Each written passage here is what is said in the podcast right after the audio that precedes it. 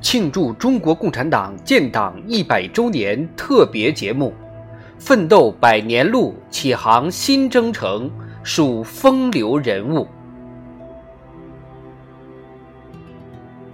恽代英，中国革命青年的楷模。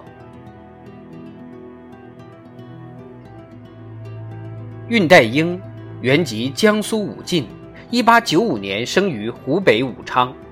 一九一五年进入中华大学学习，他在学生时代积极参加革命活动，是武汉地区五四运动主要领导人之一。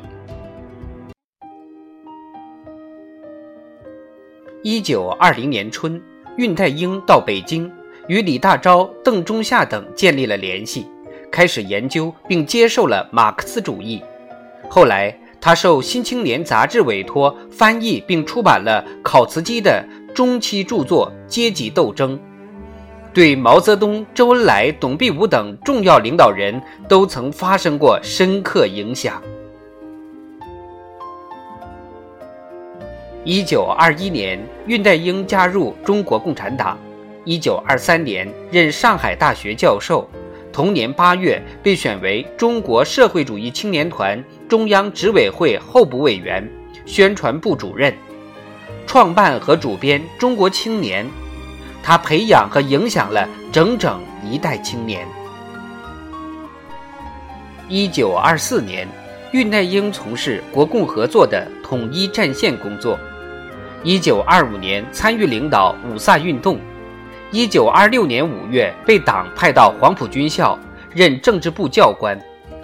一九二七年一月，他到武汉主持中央军事政治学校工作，任政治总教官，同蒋介石、汪精卫背叛革命的行径进行坚决斗争。七月，恽代英奉中央之命赴九江，任中共中央前敌委员会委员，参与组织和发动南昌起义。十二月，他参与领导广州起义，任广州苏维埃政府秘书长。一九二八年，恽代英到上海任中共中央宣传部秘书长、组织部秘书长等职，曾主编中央机关刊物《红旗》。一九二九年六月，他在中共六届二中全会上被补选为中央委员。一九三零年五月，恽代英在上海被国民党当局逮捕，在狱中，恽代英面对敌人的威逼利诱，坚贞不屈。一九三一年四月二十九日，他被杀害于南京，年仅三十六岁。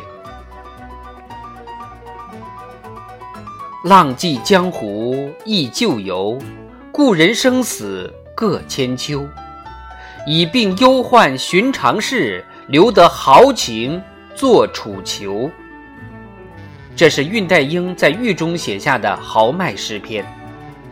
周恩来对恽代英高度评价：他的无产阶级意识、工作热情、坚强意志、朴素作风、牺牲精神、群众化的品质、感人的说服力，应永远成为。中国革命青年的楷模。恽代英二零零九年当选一百位为新中国成立做出突出贡献的英雄模范人物。